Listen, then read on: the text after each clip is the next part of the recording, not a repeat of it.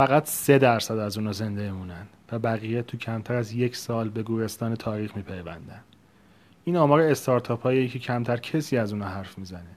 هیچ خبرنگاری از اونا خبر تهیه نمی‌کنه و همیشه صحبت موفق هاست. بازیگرای موفق خواننده های موفق فوتبالیست های موفق.